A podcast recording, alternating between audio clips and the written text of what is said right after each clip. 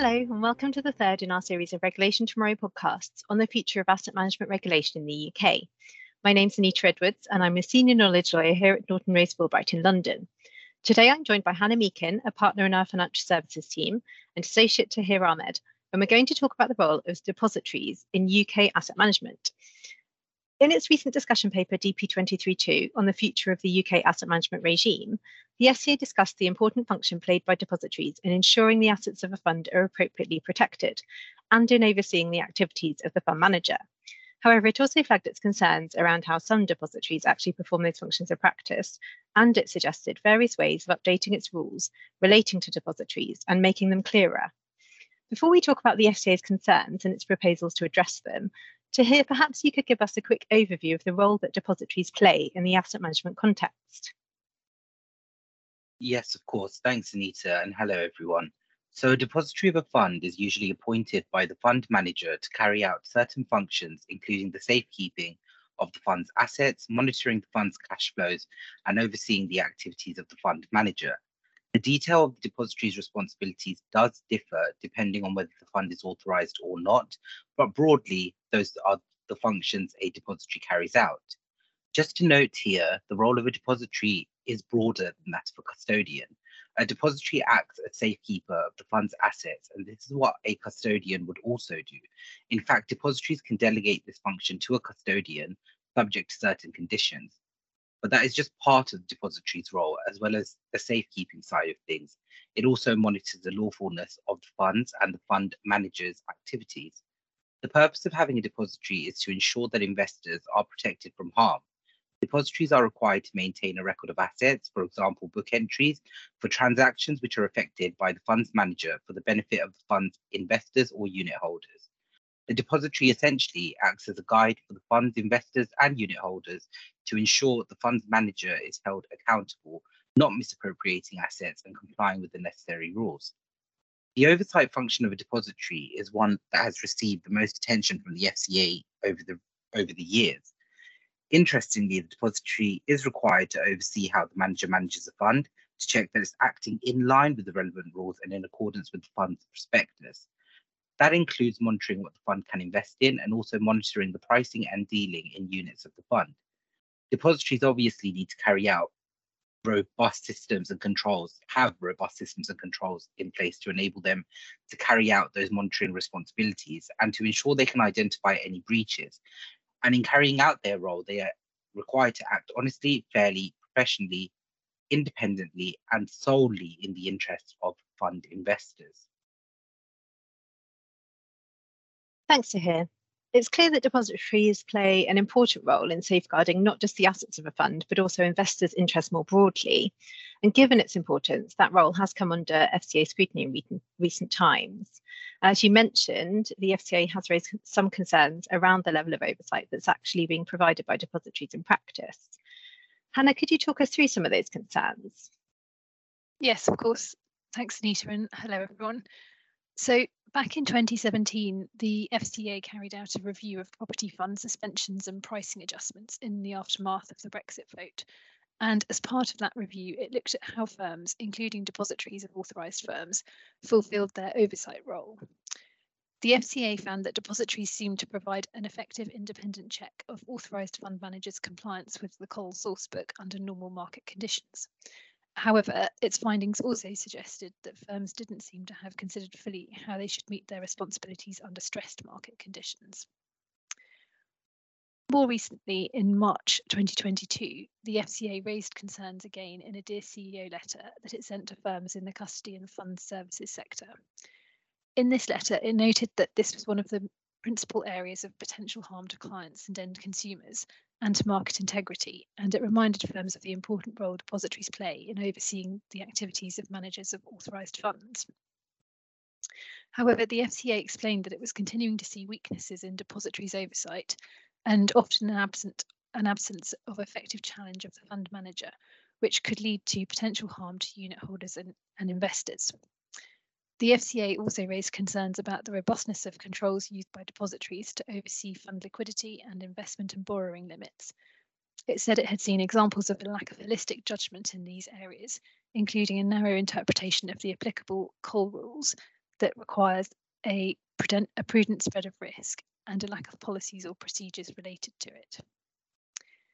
And then this year, in discussion paper twenty-three two, the F C A has again flagged its concerns with the oversight being exercised by some of the depositories in the market.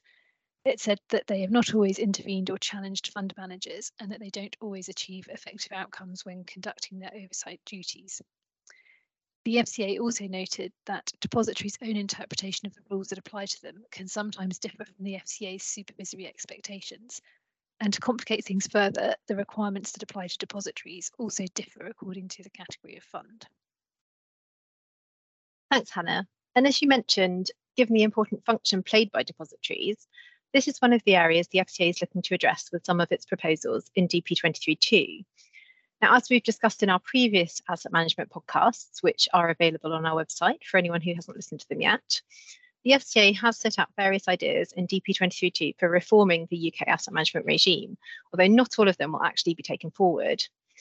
Given that the F C A has said it will be guided by feedback it receives to the D P as to which proposals it should pursue, the changes relating to depositories could go ahead if there's enough backing for them.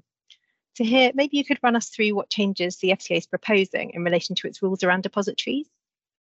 Yes, sure. Thanks, Anita. So the F C A explains in the discussion paper that it sees potential benefits in updating and clarifying rules in this area. And as part of that, it's considering making its expectations of depositories clearer in a number of areas. These include the systems and controls the depository has to have in place to identify breaches of the rules in the constitutional documents of the fund, the resources, knowledge, skills and experience that are expected of a depository, the actions the F C A expects to be taken when a breach is identified, what the depository should do if the fund manager doesn't take action to deal with the breach, the depository's oversight of the authorised fund manager's liquidity management, which includes liquidity stress testing, and how the depository oversees the authorised fund manager's pricing and dealing in units of the fund. The discussion paper also asks for views on whether there are any areas where the F C A rules require depositories to carry out oversight functions that are limited, that are of limited benefit and so should be removed. Although just to note that the industry is also being asked to flag areas where the contribution of depositories is particularly valuable for the interest of investors, and so the oversight functions should remain in place. Thanks, Taher. We'll have to wait and see whether any of these proposals are taken forward after the discussion paper has closed for comments on the twenty-second of May. In the meantime, though, it's worth also briefly touching on the still relatively new long-term asset fund, or L T A F, and the role depositories are required to have in relation to those funds. The F C A's L T A F rules relating to depositories have also faced some criticism recently.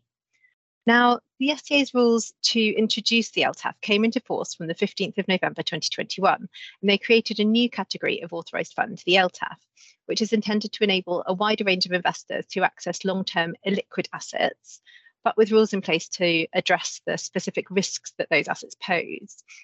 Hannah, please could you tell us a bit about the role of the depository in relation to the new L T A F? Yes, of course. So, as you mentioned, Anita, L T A Fs predominantly hold long-term illiquid assets such as real estate. And because of the risks involving, involved in holding those assets, the depository of an L T A F has some additional responsibilities. So the L T A F is an investment, an alternative investment fund, an A I F. So the usual rules for depositories managing an A I F, as set out in the U K version of A I F M D, are applicable. Additionally, COL fifteen sets out the parameters of what an L T A F can and can't invest in, including more detailed rules on the investment guidelines and restrictions that it needs to adhere to. Some of the further responsibilities that a depository of an L T A F has include overseeing the fund manager, where the manager is permitted to value the L T A F's assets itself without appointing an external valuer. This won't always be the case, as for the fund manager to perform the valuation responsibilities in-house, it must show that it has the competence and experience to value these types of assets, otherwise it must appoint an external valuer. The depository is responsible for determining whether the manager has the skills, resources and procedures needed to carry out these valuations.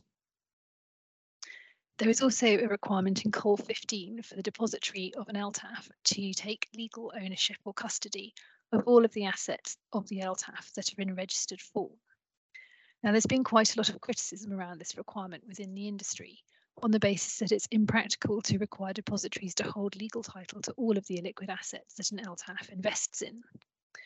By requiring depositories to hold legal title to all assets in regist- registrable form, it creates a significant administrative burden, as depositories are required to go further than the standard verification of ownership for these types of non-financial instruments, and they must take affirmative steps to ensure that legal title is registered in their name. So when the F C A consulted on its proposals for the L T A F, some of the depositories and fund managers that responded to the consultation suggested an alternative model, where the assets would be legally owned by the fund itself, if it had the legal personality to do so, or by the fund manager on the fund's behalf.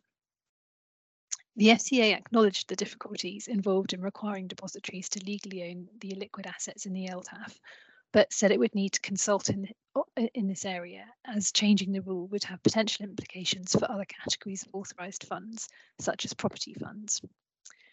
No consultation has yet been published on this point, but in the meantime, if a firm wants to set up an L T A F, it can apply to the F C A to modify or waive this requirement on the basis of the fund having alternative custody arrangements in place.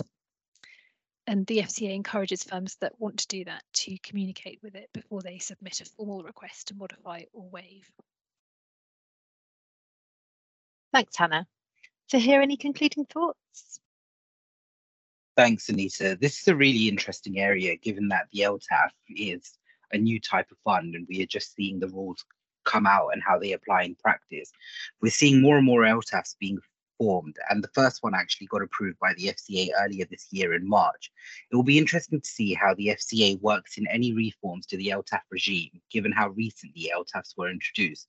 For example, the impracticality and administrative burden of requiring all assets to be held in custody, as Hannah mentioned, is causing commotion across the market for depositories, with many having to restructure their usual business operations to account for legal title transfers of illiquid holdings that are non-financial instruments. There is also the potential for L T A Fs to be extended to include retail clients. At the moment, the rules only allow professional, sophisticated investors to invest in an L T A F, but the F C A published a consultation paper in August twenty twenty-two, C P twenty-two fourteen, which recognised that there may be investor appetite for retail investors who seek out non-traditional investments in search for diversification or higher returns. Clearly, broadening the target market for such funds to include retail clients will put depositories in the spotlight even more, given the F C A's continued focus on protecting consumers, the Consumer Duty being a prime example of this. If L T A Fs are extended to the retail market, we expect there to be heightened scrutiny of depositories by the regulator to ensure they are fulfilling their oversight duties to protect consumers from harm. Thanks, Taher, and thanks, Hannah, for your insights today. Please look out for more updates on the future of the U K asset management regime and other topics on our Regulation Tomorrow blog. If you'd like to discuss anything we've covered today, please get in touch with one of us and we'd be happy to help. Thanks for listening.